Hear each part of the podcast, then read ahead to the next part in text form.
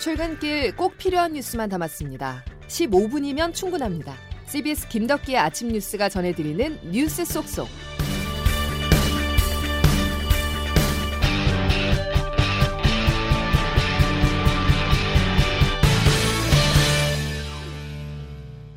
여러분 안녕하십니까? 11월 4일 김덕기 아침 뉴스입니다. 너무도 다른 두 가지 미래를 놓고 미국의 선택에 들어갔습니다. 코로나19 사태 속에 진행되는 이번 미국 대선은 역대 가장 뜨거운 선거가 될 것으로 보이는데요. 미리 투표를 마친 유권자만 1억 명을 넘어서면서 전체 투표자 수가 사상 최다가 될 전망입니다. 이 같은 뜨거운 투표 열기가 어느 후보에게 더 유리할지는 해석이 엇갈리는데요. 미국 워싱턴을 연결해서 자세히 알아보겠습니다. 권미철 특파원 네, 워싱턴입니다. 예, 지금 이 시간에도 투표가 진행이 되고 있는 거죠? 네, 그렇습니다. 지금 이곳은요, 미국 동부 시간 3일 오후 5시가 조금 지났습니다. 이 투표는 한국 시간으로 오늘 정오가 돼야지 종료가 될 것 같습니다. 어, 미국 동부와 서부 간에 3시간의 시차가 있고요. 또 각 주별로 투표 종료 시간도 다르기 때문입니다. 별탈 없이 지금 투표가 진행되고 있습니다만 예년과는 조금 다른 음, 그런 모습들도 있습니다. 제가 오늘 낮에 버지니아주의 한 투표소를 가봤더니요. 유권자들을 찾아보기가 힘들었습니다. 그만큼 말씀하신 앞서 말씀하신 대로 사전 투표가 많았던 때문인데요. 여기서 페어팩스 카운티 선관위의 스티브 헌트 위원장의 설명 들어보겠습니다.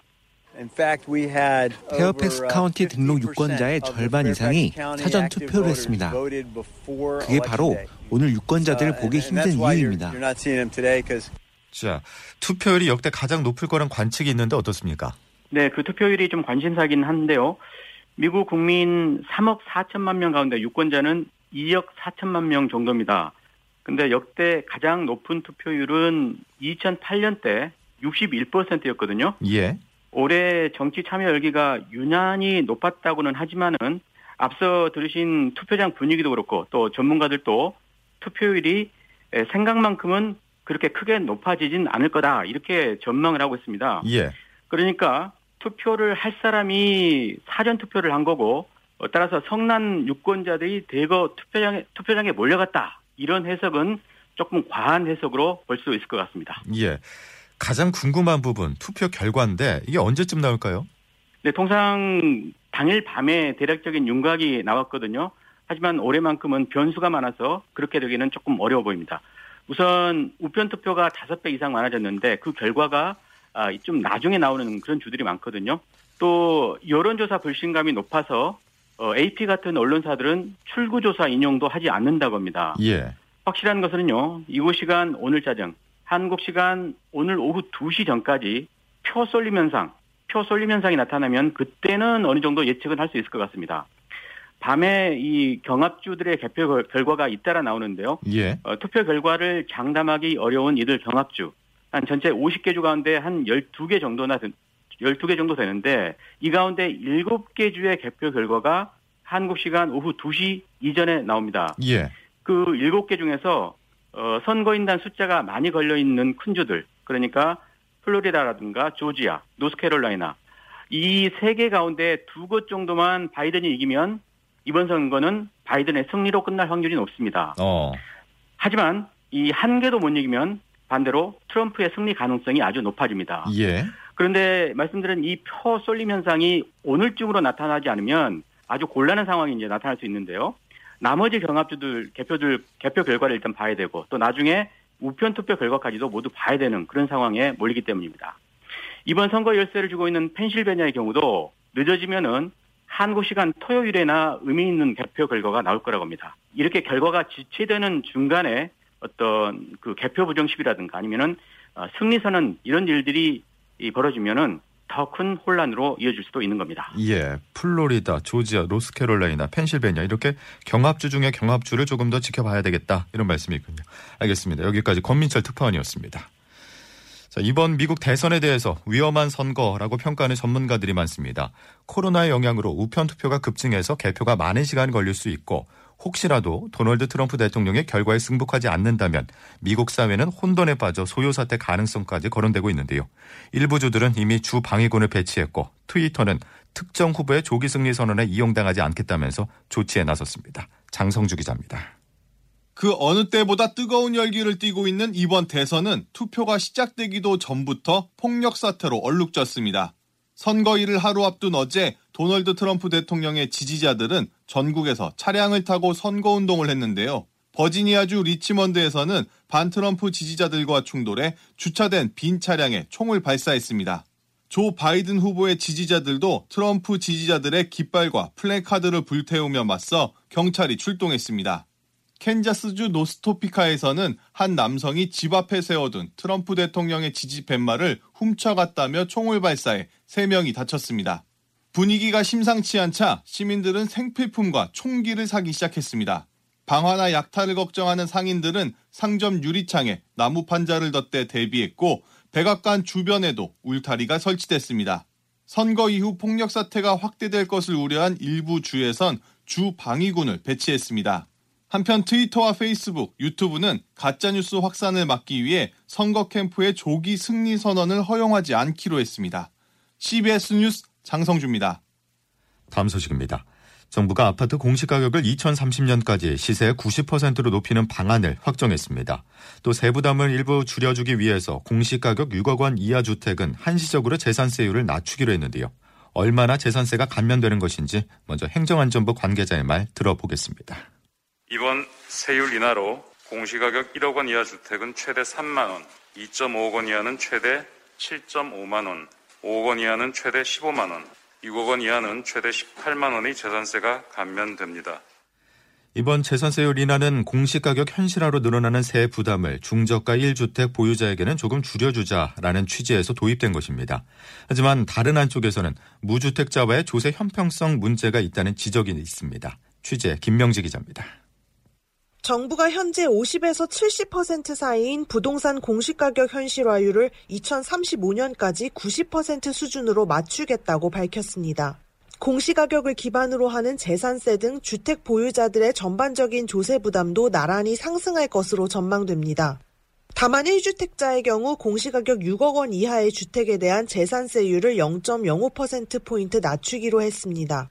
하지만 전문가들은 세부담 증가가 보편적이지 않다며 우려 섞인 지적을 내놓았습니다. 무주택자와의 형평성을 고려하면 중저가 주택들도 재산세 인상을 감내할 필요가 있다는 지적입니다. 서울시립대 세무학과 김우철 교수입니다. 정부가 부동산 세제를 균형 있게 끌고 간다는 느낌을 못 줬습니다. 그런 가운데서 이번에 현실화 대책이 나왔는데 이게 너무 또 고가만 빨리 올리는 느낌을 줘서 과표 현실을 먼저 하고 세율 조정을 이제 필요하면 낮추든 높이든 했어야 되는데 세부담이 전월세 세입자에게 전가될 가능성도 제기됐지만 정부는 중저가 주택의 부담은 덜어지는 만큼 위험이 크지 않다고 내다봤습니다. CBS 뉴스 김명지입니다. 재산세 완화와 함께 당정이 마찰을 빚은 사안은 주식 양도세 대주주 기준이었습니다. 여당이 주장한 현행 10억 원이 유지되자 홍남기 부총리가 돌연 사의를 표명하면서 사직서를 제출했는데요. 문재인 대통령이 즉각 반려해서 일단락되는 모습이지만 당정 청 간의 불협화음이 또다시 노출됐다는 평가입니다. 조은정 기자의 보도입니다. 어, 누군가 이렇게 책임 있는 자세가 필요하다 싶어서 제가 오늘 사의 표명과 함께 사직서를 제출했던 말씀을 드립니다. 어제 국회 기획재정위 전체 회의 홍남기 부총리 겸 기획재정부 장관이 누가 묻지도 않았는데 사직서를 냈다며 깜짝 발표를 했습니다. 주식 양도소득세 대주주 요건을 두고 더불어민주당과 오랜 줄다리기를 벌이다 결국 당의 뜻대로 현행 그대로 유지하기로 한 것에 대해 본인이 직을 벗고 책임을 지겠다는 것이었습니다.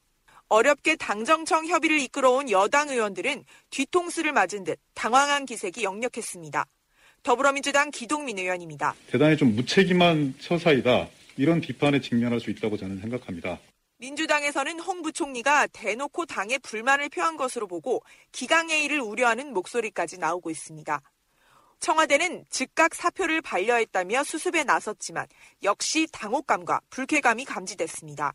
특히 홍 부총리가 문재인 대통령의 사직서 반려와 재신임 사실을 정작 본인은 알지 못했다고 밝히면서 혼선이 커지기도 했습니다. 당정청은 한 몸이 돼야 한다는 이번 정부의 기조에도 불구하고 핵심 조세 정책에 불협화음이 그대로 노출되면서 논란이 이어질 전망입니다. CBS 뉴스 조은정입니다. 갈등이 위험 수위에 다다란 곳도 있습니다. 법무부와 검찰인데요. 추미애 법무부 장관이 어제 윤석열 검찰총장을 공개 비판했습니다. 그러자 윤 총장도 가만히 있진 않았습니다. 이 소식은 정다운 기자가 취재했습니다. 검찰 내부망에서 자신을 비판한 평검사를 공개 저격한 추미애 법무부 장관. 이를 계기로 검찰 내부에서 묵혀뒀던 불만이 터져 나오자 추 장관이 어제 공식 입장을 냈습니다. 추 장관은 검사들의 다양한 의견에도 귀를 기울이고 있다며 한 발 물러서는 모습을 보이면서도 돌연 검찰총장의 언행과 행보가 검찰의 정치적 중립을 훼손하고 국민적 신뢰를 추락시키고 있다고 비판했습니다. 검찰 내부의 동요와 더불어 그러한 검사들의 사표를 촉구하는 국민 청원이 등장하는 등 혼란이 가중되자 이러한 사태의 책임이 윤석열 검찰총장에게 있다고 못 박은 겁니다. 반면 윤 총장은 최근 사태나 추 장관의 발언에 대해 공식적인 입장은 내놓지 않고 있습니다. 다만 어제 신임 부장검사들을 상대로 한 강연에서 윤 총장은 검찰 개혁의 목표는 살아있는 권력의 눈치를 보지 않는 공정한 수사라며 여권의 구호인 검찰 개혁의 방향을 다시 짚었습니다. 지난주 대전검찰청 격려 방문에 이어 이날 강연까지 윤 총장이 내부 결속 다지기에 주력하고 있다는 분석도 나옵니다. CBS 뉴스 정다운입니다. 코로나 수능이라고 불리는 2021학년도 수학 능력 시험이 한 달도 남지 않았습니다. 방역을 위해서 수능 일주일 전인 이달 26일부터 모든 고등학교가 등교 수업을 중단하고 원격 수업으로 전환합니다. 황명문 기자입니다. 다음 달 3일 치러지는 올해 수능의 최대 주안점은 방역입니다. 우선 코로나19 예방을 위해 수능 일주일 전인 오는 26일부터 전체 고등학교와 시험장 학교는 원격 수업으로 전환됩니다. 확진자나 격리자도 수능 응시 기회가 주어집니다. 확진 수험생은 수능 3주 전인 오는 12일까지 시험을 치를 병원에 입원해야 합니다. 자가격리 수험생은 시험 지구별로 두 개 안팎의 별도 시험장에서 시험을 치르되 자차 이동을 원칙으로 하고 필요하면 구급차를 지원합니다. 수능 당일에는 관공서와 기업체 출근 시간이 오전 10시 이후로 조정되도록 협조 요청하고 지하철과 버스 등 대중교통의 운행 횟수도 늘릴 예정입니다. 영어 듣기 평가 시간인 오후 1시 10분부터 35분까지는 항공기의 이착륙이나 포사격 등 군사훈련도 금지됩니다. 올해 수능에는 49만 3천 명이 응시했으며 시험 시간은 오전 8시 40분부터 오후 5시 40분까지로 수험생은 늦어도 8시 10분까지는 들어가야 합니다. CBS 뉴스 황명문입니다. 김덕기 아침 뉴스 여러분 함께하고 계신데요. 날씨 알아보겠습니다. 이수경 기상 리포터. 네, 기상청입니다. 예, 겨울이 찾아왔군요. 네, 오늘 아침 초겨울 추위가 찾아오면서 옷차림 따뜻하게 하시기 바랍니다. 일부 내륙 산간 지역은 현재 영하권으로 떨어졌는데요. 철원과 대관령의 현재 기온이 영하 6도 가까운 기온이고 파주 영하 4도, 서울은 0도 안팎입니다. 어제와 비교해서는 3, 4도 이상 기온이 낮은 상태고 바람이 다소 불면서 체감 온도는 이보다 더 떨어지고 있는데요. 한낮에는 어제보다는 기온이 조금 높지만 여전히 쌀쌀하겠고 내일 낮부터는 평년 기온을 회복 회복하면서 추위가 풀리겠습니다. 오늘과 내일 사이 대체로 맑은 날씨가 이어지는 가운데 낮 기온 서울과 파주, 춘천과 청주가 11도, 광주와 대구 13도가 예상됩니다. 현재 서울 기온 0도입니다. 날씨였습니다.